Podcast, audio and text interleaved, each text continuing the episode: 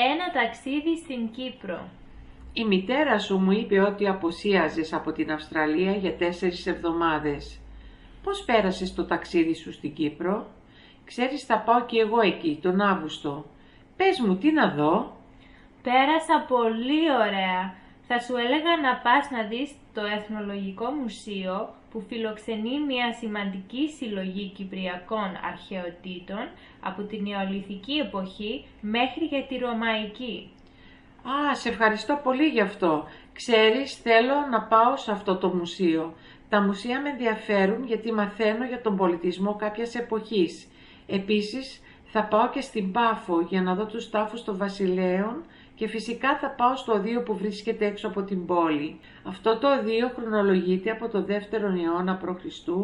Θα επισκεπτώ επίσης και το κάστρο της Πάφου που βρίσκεται στο λιμάνι. Να πας και στη Λάρνακα. Εκεί μπορείς να περπατήσεις στην παραλία και να επισκεπτείς την εκκλησία του Αγίου Λαζάρου. Αξίζει τον κόπο να δεις τις αλικές, το παλιό υδραγωγείο που φωταγωγείται το βράδυ και στη Λάρνακα μπορείς να κάνεις και τα μπάνια σου.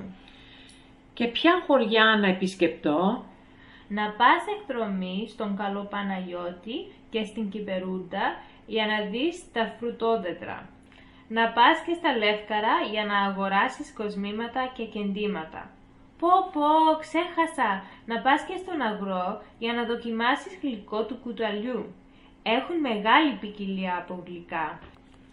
Νομίζω ότι με όλα αυτά θα γεμίσουν οι τέσσερις εβδομάδες πολύ γρήγορα. Θα μείνω και στον Πρωταρά για μια εβδομάδα γιατί εκεί μένει μια φίλη μου. Μην ξεχάσεις να δοκιμάσεις και όλους τους κυπριακούς μεζέδες. Η κυπριακή κουζίνα είναι πολύ νόστιμη. Να φας τα σουβλάκια στην πίτα και φτέδες, κούπες, κλέφτικο και κουνέλι στη φάδο.